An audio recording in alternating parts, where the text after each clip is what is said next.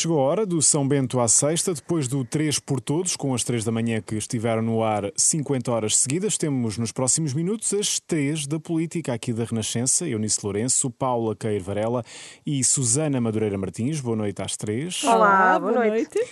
Recuar noite. ou não recuar no desconfinamento? Eis a questão. Enquanto o presidente for Marcelo Rebelo de Sousa, a resposta é esta. Já não voltamos para trás.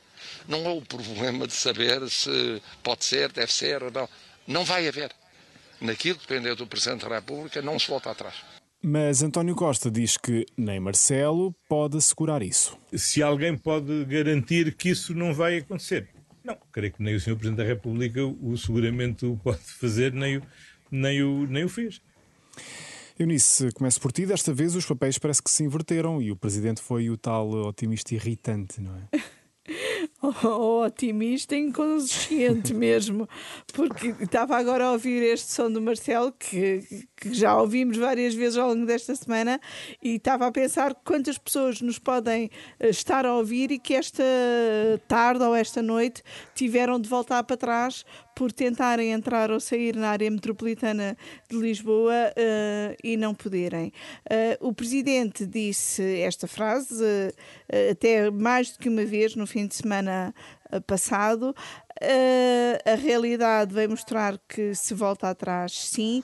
Hoje, esta madrugada em Nova York, acabou por esclarecer que quando dizia que por ele não se volta atrás é naquilo que depende dele, ou seja, não se volta aos estados de emergência. Exato. Esperemos que também aí ele próprio não tenha de voltar atrás. Eh, Paula, com os números a aumentar, eh, este discurso pode provocar aqui um alívio na, na, nas pessoas? Eu, eu acho que, sobretudo, provoca muita confusão. Acho que é isso que não queremos e temos andado a falar disso constantemente uhum. ao longo destes, deste, ia dizer meses, mas já passou mais de um ano. 15 um, meses. Exatamente. Temos andado a falar disto muitas vezes aqui, da forma como a mensagem tem de ser clara para as pessoas também a compreenderem de forma clara e uh, elas próprias perceberem o que é que podem, o que é que devem, o que é que não devem fazer.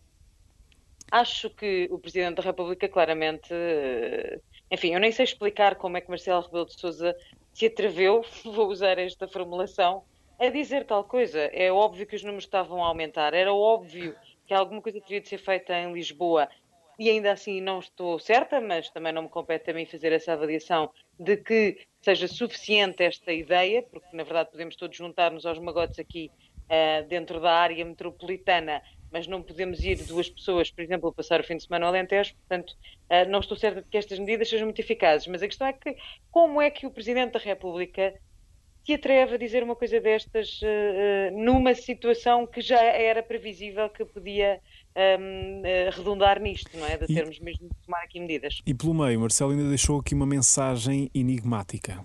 Por definição, o Presidente nunca é autorizado pelo Primeiro-Ministro quem nomeia o Primeiro-Ministro é o Presidente, não é o Primeiro-Ministro que nomeia o Presidente. Susana, no meio deste caos. O Presidente é, é desautorizado pela realidade. Exato. Como é que podemos interpretar estas palavras, Susana, no meio deste caos todo? Eu acho que eh, Marcelo Rebelo de Sousa uh, vem aqui mostrar que ele é que é o presidente da junta, ou pelo menos uh, uh, dizer que ele é que mexe no jogo e no xadrez quando, quando quiser e quando quando entender que uh, as coisas não estão à medida, à medida dele. Eu, eu um, já venho ouvindo, de, e, e, creio que tivemos esta conversa uh, na Madeira também, em que Marcelo Rebelo de Sousa já vinha tendo este tom do uh, eu, eu quero, posso uhum. e mando, e eu é que sei, e os especialistas são os especialistas uh, epidemiologistas são os fundamentalistas radicais ou os uh, sanitaristas fundamentalistas, como ele lhe chamou, e portanto não foi um lapso e quis mesmo dizer isto. E portanto há aqui um, um otimismo e uma vontade de puxar tanto o país para cima e de está agora é que está tudo mesmo bem que está a ser confrontado com uma parede, com, está a bater de frente com a realidade. É isso. É parece que está em negação neste uhum. momento. Marcelo Rebelo de Sousa, que está-se está -se a ver que as coisas não estão a correr bem. E que estamos a, a visita à Hungria também fase. não lhe fez muito bem, porque é, lá já ninguém usa máscara, é aqueles festejos no futebol uh, são todos muito próximos e muito pré-pandémicos e tudo isso alterou-lhe a percepção, se calhar. E a verdade é que, como a Paula já disse, estamos aqui numa gigante cerca sanitária. Nós, por exemplo, podemos dar um salto aqui à Amadora, aqui ao lado, ou ir a Simbra, não podemos é visitar os nossos colegas em Gaia, por exemplo. Ontem gerou-se novamente a confusão depois do anúncio de que ao fim de semana não é possível sair nem entrar na área metropolitana, uma medida anunciada até muito em cima da hora, que vai um pouco em sentido oposto ao que António Costa já disse noutras ocasiões, Eunice. Sim, António Costa, ao longo desta pandemia, sempre fez muita questão de que houvesse alguma previsibilidade na vida das pessoas. E aqui o que me parece é que no Conselho de Ministros de ontem inventaram esta medida esta medida não, não estava prevista em nenhum plano de contingência, em nenhum dos planos de desconfinamento e eh, foi inventada para que o governo, perante os números e perante os avisos dos especialistas, eh, não fosse acusado de não fazer nada porque pronto, fez alguma coisa, inventou uma medida, ainda que seja confusa e se calhar de duvidosa eficácia, e também não pode ser acusado de estar a tratar Lisboa de uma forma diferente dos, restos, do, dos restantes conselhos, porque de facto o Conselho de Lisboa por si não está a ser tratado de forma diferente. Agora, esta espécie de cerca sanitária de fim de semana à volta da área metropolitana uh, é confusa, até porque há muita gente que não sabe uhum. uh, o que é, que é a área metropolitana. São 18 conselhos que vão uh, até Sesimbra e Palmela Sul, até Mafra e até Vila Franca. e muita gente percebeu que se calhar também não podia circular entre conselhos e pode, ou seja, pode circular entre estes 18 uh, conceitos, não se pode ir para fora e a justificação é para não espalhar a variante Delta para o resto do país. O que é facto é que o relatório das linhas vermelhas, conhecido hoje ao fim do dia, já nos diz que a variante Delta há de ser predominante em e, breve. E com uma tendência crescente. Paulo, ainda há pouco estavas a dizer também que Sim, Pedro, desculpa, e não é por ser ao fim de semana que ela não se vai espalhar, não é? Porque exato, exato. E, estavas a dizer ainda há pouco, Paulo, que não estavas muito convencida com esta, com esta medida. Uh, também concordas com a Eunice? Qual seria aqui o objetivo do governo com esta decisão? Exatamente isto. É, é, é fazer alguma coisa um, para não ser acusado de tratar Lisboa de forma diferente. Acho acho e posso estar a ser pouco benévola nesta minha avaliação, mas tenho achado isto, e já falámos disto também ao longo das últimas semanas. Uh, estamos em ano de autárquicas, António Costa tem de ganhar Lisboa, é muito complicado tomar uma medida destas, não é destas, é uma medida semelhante àquelas que, que, que são tomadas nos conselhos eh, quando eles passam as linhas vermelhas de impor um, um, recuo no desconfinamento, porque uh, estamos a falar de muita gente e muita gente que, obviamente, está muito cansada e que já não está uh, com a capacidade de tolerância que tinha o ano passado com a capacidade de, de, seguir regras e cumprir estas medidas muito restritivas. E acho que António Costa não, não, não, não quer, não quer uh, tomar uma medida que agrave o estado de ânimo uh, dos uh, lisboetas. E, portanto, inventou claramente e acho que inventou a pressão e acho que inventou de uma forma tal que há pessoas que tinham, por exemplo, férias marcadas a partir deste fim de semana e não podem ir. Exato. E isto é muito complicado. Mas se forem na segunda-feira já podem. Às sete da manhã. Às sete da manhã já podem ir. Eh, eh, há aqui uma certa confusão e outras dúvidas também no que toca a eventos culturais e familiares, eh, como casamentos e batizados. Ontem, a Ministra da Presidência disse que podia ser apresentado o certificado digital. Hoje, o Secretário de Estado da Saúde um, ehm, diz que são obrigatórios os testes em eventos. Um, ehm, Susana, em que ficamos?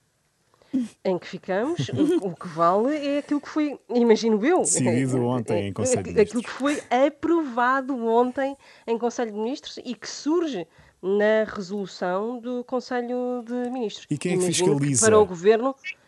A Mariana Vieira da Silva ontem, ontem, sim, foi ela, a, a, a, Ministra da Presidência ontem no, na conferência de imprensa foi exatamente questionada sobre, uh, sobre quem é que fiscaliza os diversos eventos. E a Mariana Vieira da Silva vem dizer que são diversas as entidades, porque como a diversidade, há uma diversidade de eventos, são diversas as entidades que fiscalizam, não nomeando nenhuma. Nomeou a ASAI, por exemplo, mas é fica-se sem saber quem é que fiscaliza, por exemplo, os testes ou o certificado Exato. em casamentos e batizados. Ou...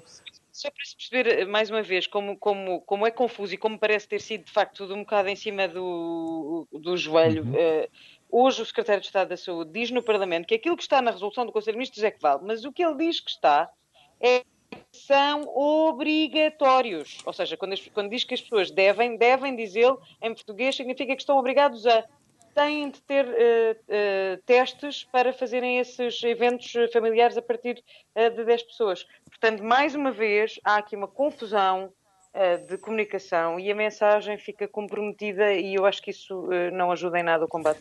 Se ontem até Na Graça dúvida, Freitas já é reconhecia é que de facto há problemas de comunicação. E exatamente perguntar-te isso, Eunice, Diretora-Geral da Saúde, pouco aparece e ontem veio até admitir que esta. Eu acho que ela deixou de, de aparecer para não haver ainda mais problemas mais de comunicação.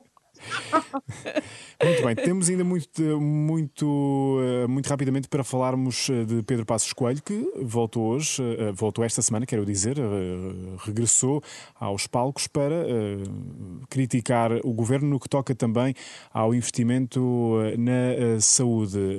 Paula. mais uma vez, Pedro Passos Coelho a aparecer assim quase de, de fininho e a dar ali algumas críticas ao governo ao governo e não só. Eu acho que são estas intervenções cirúrgicas que causam grande comoção na vida política nacional. Uh, há sempre umas reações muito exacerbadas quando Pedro Passos Coelho aparece, provavelmente porque ele fala pouco e, portanto, quando fala é ouvido com maior atenção. Imagino eu que seja isso, não sei. Uh, pode haver outras razões. Mas uh, o que eu acho que fica claro é dessa intervenção não só por um lado a forma como de facto ela causa reações que a esquerda não gosta, o que é normal de ouvir as críticas de Pedro Passos Coelho quando ele aponta uh, os erros, que, o que ele considera que são erros na gestão do Serviço Nacional de Saúde, que ele diz que é preciso reformar com urgência, sob pena de ser a esquerda a desmantelar uh, o, o, Serviço Nacional de Saúde, quando é a esquerda que uh, também diz que é um, pai e mãe do SNS. Um, e por outro lado, há ali uma, uma, uma sugestão, uma crítica que eu acho que é dirigida direitinha a Rui Rio, que na véspera, nas jornadas parlamentares do PSD, falava sobre um, o facto de tanto ter tentado um, fazer reformas com o acordo e com convergência com o PS, e Pedro Passos Coelho deixar muito claro e muito ao seu estilo também as reformas se têm que fazer uh, e não interessa se há consensos ou convergências, os partidos políticos não podem ficar à espera uns dos outros e há reformas que só se fazem mesmo em confronto, é a vida. E eh, um pouco na continuidade do que estavas a dizer, há aqui uma certa ansiedade, vontade para que Pedro Passos Coelho volte finalmente ao palco político, Eunice, para terminarmos. Eu acho que há uma saudade de muito PSD. Uh, ah, eu acho que Pedro Passos Coelho não tem ainda muita vida para dar à política, estará à espera desse momento uh, de regresso, que não é ainda, mas que com estas uh, um, intervenções eh, mais ou menos eh, cirúrgicas, vai também alimentando essa esperança e a sua existência política. E eu acho que eh, mais tarde ou mais cedo teremos Pedro Passos Coelho a fazer intervenções não tão cirúrgicas. Susana, 20 segundos para tu falares também deste assunto. veremos o que é que se passa depois das autárquicas, porque Rui Rio pôs a cabeça no cepo Esse dizendo é que as, as, eleições autárquicas e o resultado destas eleições podiam ser críticas para a sua liderança. Vamos ver o que é que acontece depois disso.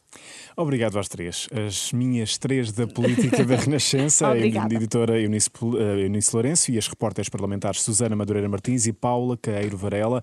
Muito obrigado mais uma vez às três. O São Bento à Sexta fica por aqui e coloco também um ponto final na edição da noite. Tem para ouvir já a seguir o ensaio geral. Tenha um bom fim de semana, fique bem, fique com a Renascença.